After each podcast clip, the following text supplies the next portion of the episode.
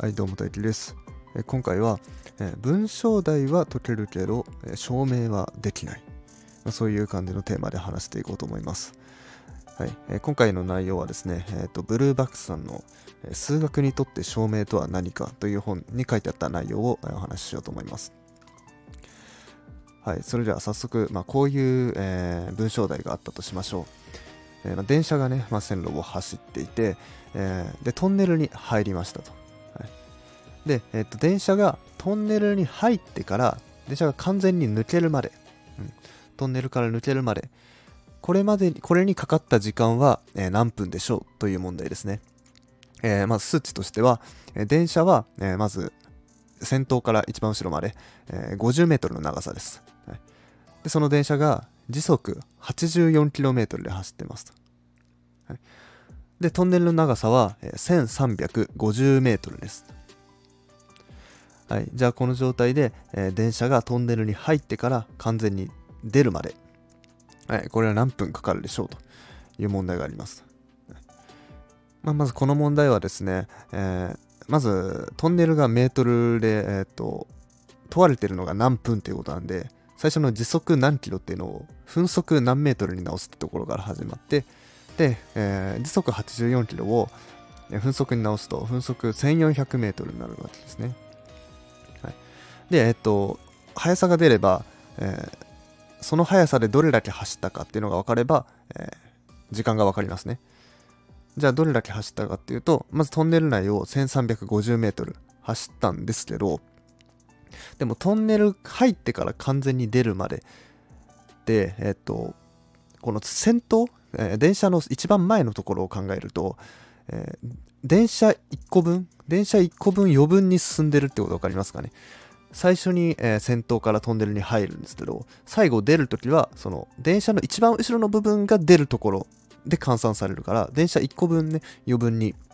動いてるわけです、はい、だから、えー、1350トンネルの長さプラス、えー、電車の長さ50を足して1400メートル分進むわけですね、はい、で1400メートルを、えー、分速1400メートルで走ってるわけなんでえ、1400を1400で割って答えは1分っていうのが、まあ、この文章題の回答になるんですけど、はい、でこの文章題ね、今解いてもらったんですけど、まあ、解いてもらったっていうか僕が解いたんですけど、えー、これ解いたっていうことはですね、これ同時に、え、こういう証明もできたっていうふうに言えるんですね。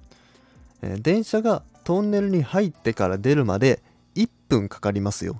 これを証明してくださいと。この証明問題を解いたのと同じなんですね。この証明の答えを書こうと思ったら、まあ、さっきの計算の手順をそのそのまんま同じこと書けばいいんで。うん、だから文章題を1個解くってことは証明問題を解くっていうこととほぼほぼイコールなんですね。はい、っていうふうに考えると、まあ、冒頭で言ってたあの、えー、文章題は解けるけど証明はできないっていうのはちょっとおかしいんじゃないか矛盾してるんじゃないかみたいなね、えー、そういう考えになるんですよ。うんまあ、なんですけどでも実際問題、えー、文章題はできるけど証明問題はできないと、うん、証明問題に苦手意識感じてるっていう人はやっぱり多くいるわけなんですね。はい、なんでこんなことになってしまうのかっていうとですねこれあの数の性質にありましてその数字の計算っていうのはですねその数字の意味がわかんなくても、とりあえず形式上計算はできるんですよ。例えば、1350足す50は1400ですよと。1350と50が何の意味か分かんなくても、とりあえず足し算して1400っていう答えは出せるわけですね。1400割る1400っていうのも、えー、最初の1400が何で、もう一つの1400は何で分かんないけど割り算したら1が出ましたよって。っていうことはできちゃうわけなんですね。うんまあ、つまりですね、えー、証明違う文章題は解けるけど証明はできないって方はその数の意味これを考えずになんかわかんないけどとりあえず足し算したりとか引き算掛け算割り算してみたら答えが出ましたよっていう風にやってる可能性が高いというわけですね。でこれはですねもう正直その数の性質なんでその意味を考慮してないっていうものなんでもう仕方ないことなんですね。うん。まあ、例えばそのこの数式もねある種の言語って考えると、まあ、他の言語ね日本語とか英語とか、えー、フランス語とか、まあ、そういうのを考えたら、まあ、ある一つの単語があったら、まあ、その単語に対して、まあ、必ず意味がつくわけじゃないですか。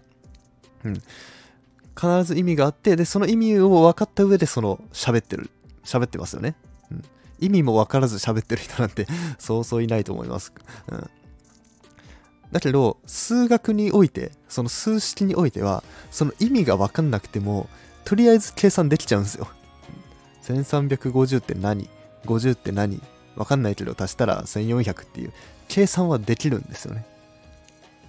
うん、だからそれで、えー、答え提出しました。丸もらいました。あ、これでいいんだ。みたいになっちゃうというわけなんですよ。うん。で、まあ、これはね、まあ、本当に数の性質なんですよ。うん。その、これ前回もね、話したと思うんですけど、あの、前回の数件11級の話をしたときに、えー、カスタネットの個数、このカスタネットの個数と同じ個数のこの丸があるものを選びなさいみたいな。で、カスタネットが7個あって、えー、丸の数が5個のやつ、6個のやつ、7個のやつ、8個のやつっていう選択肢があって、まあ7個のやつを選ぶっていうものなんですけど、あの、これね、あの、7っていう数字が共通しているだけであって、カスタネットと丸で、その、全く別物なんですよ。だけど、その7っていう情報だけを抽出して、その、同じっていうふうに言ってるわけですよね。うん、カスタネットの7、丸の7。で、この7と7が一緒だよねっていう。うん。ということなんで、その7って言った時に、カスタネットの7なのか、丸が7個あるのかっていうのがわかんないんですよね。で、何の7かわかんないけど、でもとりあえず計算はできるんですよ。7たす7は14みたいな。計算はできるんですけど、でも内訳見てみたら、カスタネットが7個と丸が7個で合計14個ありますよっていうパターンかもしれないし、カスタネット7個とカスタネット7個合わせて、カスタネットが14個ありますよかもしれないし。うん。もしかしたらその全く別の7かもしれないしみたいな感じで意味がねあの数の中に入ってないんですよ、それがですね難しいんですよね、うん、なんでこの計算をするとき、まあ、ただ数値、まあ、そのなんとか足すなんとかはいくつでしょうみたいなね、まあ、こういう単純な計算問題の時はその数に意味を持たせなくていいんですけど文章題みたいになった時にはこの数は何を表しているのかみたいな、それをちゃんと理解して進めていかないといけないんですよ。進めて、そうやってやらないと、逆に証明してくださいって言われた時にできないんですよね。うん、その何かよくわからずに計算して答えが出ました。なんでそうなったの？なんか足し算したからって。じゃあなんで足し算したの？え、な、なんか、この数、これとこれは大体いつも足してるからみたいな。まあそういう曖昧なね、あの説明になっちゃうわけですね。はい、だからですね、えー、今の問題も小学校の算数とかで出てくるような問題なんでね、本当にもう小さい頃から、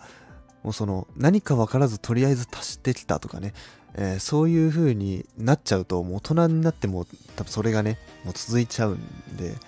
本当にこういうことをね、ちゃんとこの数字はこういう意味ですよと。で、この数字はこういう意味ですよと。同じ、同じ数字、両方7と7って同じ数字だけど意味が違いますよみたいなね。うん、この数に意味付けをするっていうその数学の教え方、うん、っていうのをしていくと、えー、確実に数学力は上がると思ってます。